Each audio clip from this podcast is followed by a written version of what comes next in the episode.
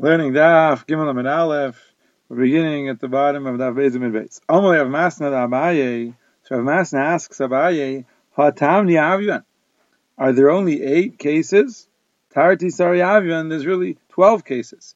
Now, there's in the Mishnah we said Yitzias Hashavis Shtayim Sheim Arba B'Fnim and Shtayim Sheim Arba B'Chutz. Two that are four for the uh, Balabayis inside, two that are four for the Ani outside. So that's a total of eight. Now, really, there's 12 because how do we arrive at the number eight? Two that are four. Two for the balabayas inside means when the balabayas does a hachanasa or when the balabayas does a hotza. Those are two cases. He did everything. And Sheim Arba, one of the four cases, when the balabayas does only the akira and the ani does the anacha, or the ani does the akira and the balabayas does the anacha. So really, those are four components. The Balabayas did the Akira and the Ani did the Anacha, or the Ani did the Akira and the Balabayas did the Anacha, four different components. But the Mishnah said, Shtayim Shem Arba, meaning there's two cases, plus another two cases, that makes four. Why only another two? Only the Akira. Whoever did the Akira. We'll see later, we're only counting the one who did the Akira, but why? What about the one who did the Anacha? And if you count the one that did the anacha, then it's going to be 12 cases. So why does the Mishnah say Shtayim Shem But it's really Shtayim Shem Sheish. Right? Because when the Balabayas does the Akira and the anacha, either when he does Otza or when he does Achnasa, that's two cases. Or when the Balabayas does only the Akira, or only the anacha. When the Ani does only the Akira and only the anacha, so there's actually another four cases. So you should say Shtayim Shem Sheish, and then it'll be a total of 12. So why does the Mishnah say there's only a total of eight? There's really a total of twelve. So Bayis is back to Masna, according to your question and your reasoning, Shitzri Avin, it's really sixteen. Because in the first case of the Mishnah, where the Balabayas did the Akira the Anacha, he picked it up and he reached it out and he put it down into the hands of the Ani. The Mishnah says the Balabayas is Chayev, and the Ani is Pater. But it says the Ani is Pater, it was put into the hands of the Ani and he's Pater. Why don't we count that also? And when the Balabayis reached his hand outside and took a, chef, a chefza out of the hands of the ani and brought it inside. There also it says the Balabayis is chayiv and the ani is pater. So we can count that. So that'll be another two cases. And the same thing with the ani, it's another two cases. So actually, it's not even going to be 12, it should be 60. Four more cases. So Amalei Rav Masna said back, no, halai kasha, that's not fair. Because Bishlam above the Resha, because I can understand why the case of the Resha, we wouldn't consider that.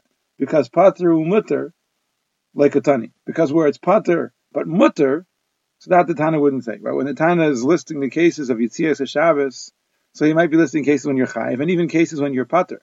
But it's got to be cases when you're pater, but it's also to do what you did. But in the Reish of the Mishnah, it's pater and it's actually mutter to do it. Right? Meaning, what happened in the Reish of the Mishnah? The Balabai picked up something and he reached it outside and he put it down into the hands of the Ani. The Ani did nothing. The Ani was like Karakolam he wasn't doing anything, or he was holding something, minding his own business. The Balabais reached in and took it out of his hand and pulled it out. So again, the ani did nothing. So that's pater v'mutter. Taisus asks, why is it Michshal, but in Hilchah Shabbos, it's mutter. So that we're not considering. That we're not listening. El Baba Seifa, about the cases of the Seifa, the pater Avalasar, right, where it's pater Avalasar, both people, both the one who did the Akira as well as the one who did the Anacha, they're both pater, but they both did something else. They both did half of the malacha. So it's shver. Kasha, why doesn't the Mishnah count that? And it should be shtayim shem sheish, and it will be a total of twelve instead of shtayim shem arba and a total of eight. So now the Gemara interrupts. Before the Teretz, the Gemara interrupts, and it says, How could you say that when it says in the beginning of the Mishnah that the that the one is chayav and the other one is pater, right? When the balabais does everything, he does an akira, from Rosh Yachid and Hanacha and Rosh Rabim. Is Pater. It means it's Pater and it's also Mutter. Could that be? Is there such a thing in all of Hilchah Shabbos where it says Pater and it means Pater and Mutter? Homer Shmuel didn't Shmuel say Kol Pater the Shabbos? All the cases in Shabbos where it says that you're Pater, it means Pater Avalaser. It's also to do it. The general rule is when it says Pater, it means Pater Avalaser Bar Mihandi class, except for these three cases. There's three specific cases where it says that you're Pater. And there it's the pater v'mutter. It's actually pater and mutter. What are the three cases where it's pater v'mutter? Tzeidas tzvi, catching a tzvi, catching a deer, meaning uh, trapping a deer. The case is where somebody is sitting in a doorway and he's blocking the exit, so there's a deer inside, so he's basically considered caught. So somebody else can move and uh, basically take his place. So he is not doing anything. He's already caught. The deer is already caught. He's already trapped, and he's standing there in front of the person who's already blocking the exit. And then that person slips away. So the first person is now in the place of the sorry, the second person is now in the place of the first person. But that act was mutter since there was never a moment when he was doing the tzeda. And tzedas nachash, catching a nachash when a snake is coming and your face is going to bite you. So capturing him putting uh, something on top of him to prevent him from coming together. That's also pater v'mutter. Umapis musa and popping a uh, a boil or a, a, an infected pus-filled um, you know abscess. So since it's very painful, so it's mutter to to press it, to squeeze it, and pop it so that the pus comes out. So those three things, for the various reasons, are pater v'mutter. But otherwise, whenever it says pater, it's pater avalaser. So the Gemara is wondering, how could we say in the Reish of the Mishnah that when it says pater, it means pater from mutter? So the Gemara says, no, no. In the Reish of the Mishnah, it's pater mutter. Ki Shmuel.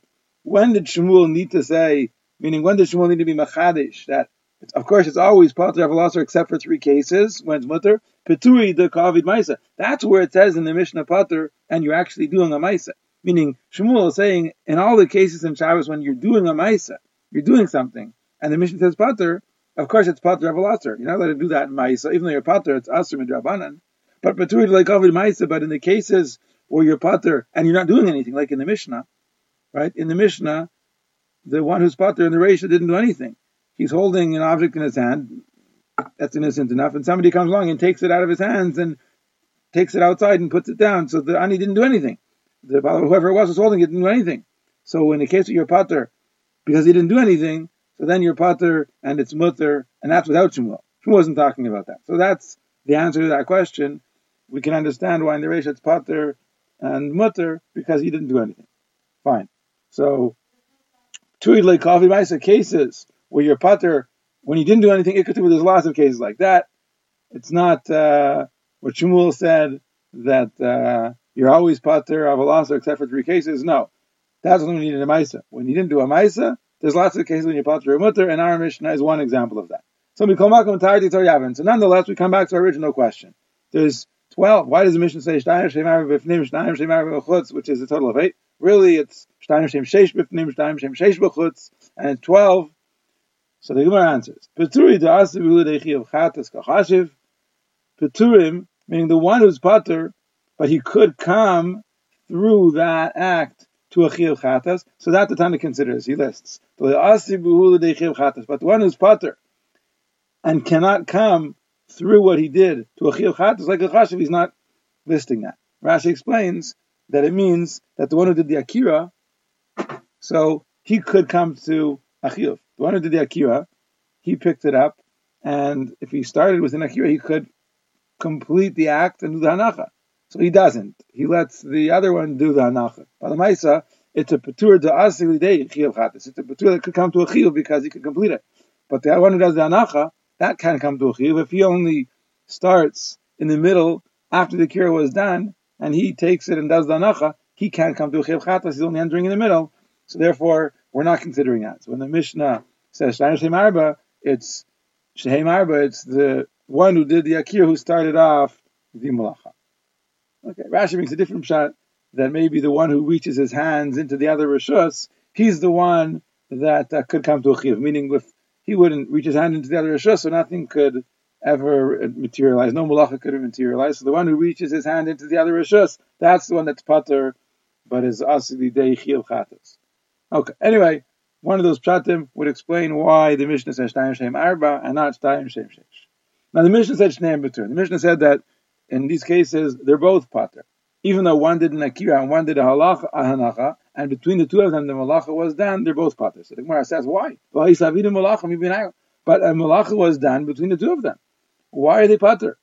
When two people together do a malacha, they should both be culpable. They should both be chayv. So the Gemara says, no, Tanya, there's a brayse, Rabbi Eimer, it says in the pasuk, "Me'am haaretz ba'asaisa." The pasuk is referring to when a person, a regular person in Amar, it means he's not a Nasi, he's not a Kohen Gadol, a regular person, you know, the people of the, of the land, so when he does it, meaning when he does the malacha, uh, he does an Isser b'shogeg. So for example, he does a malacha on Shabbos b'shogeg. So the parasha says he's going to be chayav to bring a korban. The word ba'asaisa can mean ba'asaisa, when he does it. What's the it? The it is the malacha. So what's the stress? Ba'asaisa, when he does it, when he does the malacha. Ha'isa is kula. It's when one person does all of the malacha. Not when, when a person does part of the malacha. So when one person does it, he's going to be chayv. When two people do it, each one only did part of it. That's not ba'aseisa. Ba'aseisa means you have to do the malacha in its entirety. So if it's a yachid, an individual of and he does all of it, he's chayav. That's ba'asaisa. Shnayim v'asuaisa, two people together, and they did a malacha, piturin. That's not ba'asaisa. And it was also said, Amr Rabbi Bar Gamda, Nizr kamipi chabura, it was thrown out from the mouth of the chabura, meaning it was a chabura of chachamim, and the following, the Varataya, you know, was, so to speak, thrown out, was came out from their uh, chabura. They said ba'asaisa, it the ba'asaisa, and we learned from there yachid sha'asa chayv. When one person does the homalach himself, he's chayv. Shnayim sha'asa, when two people do it together, so paturim.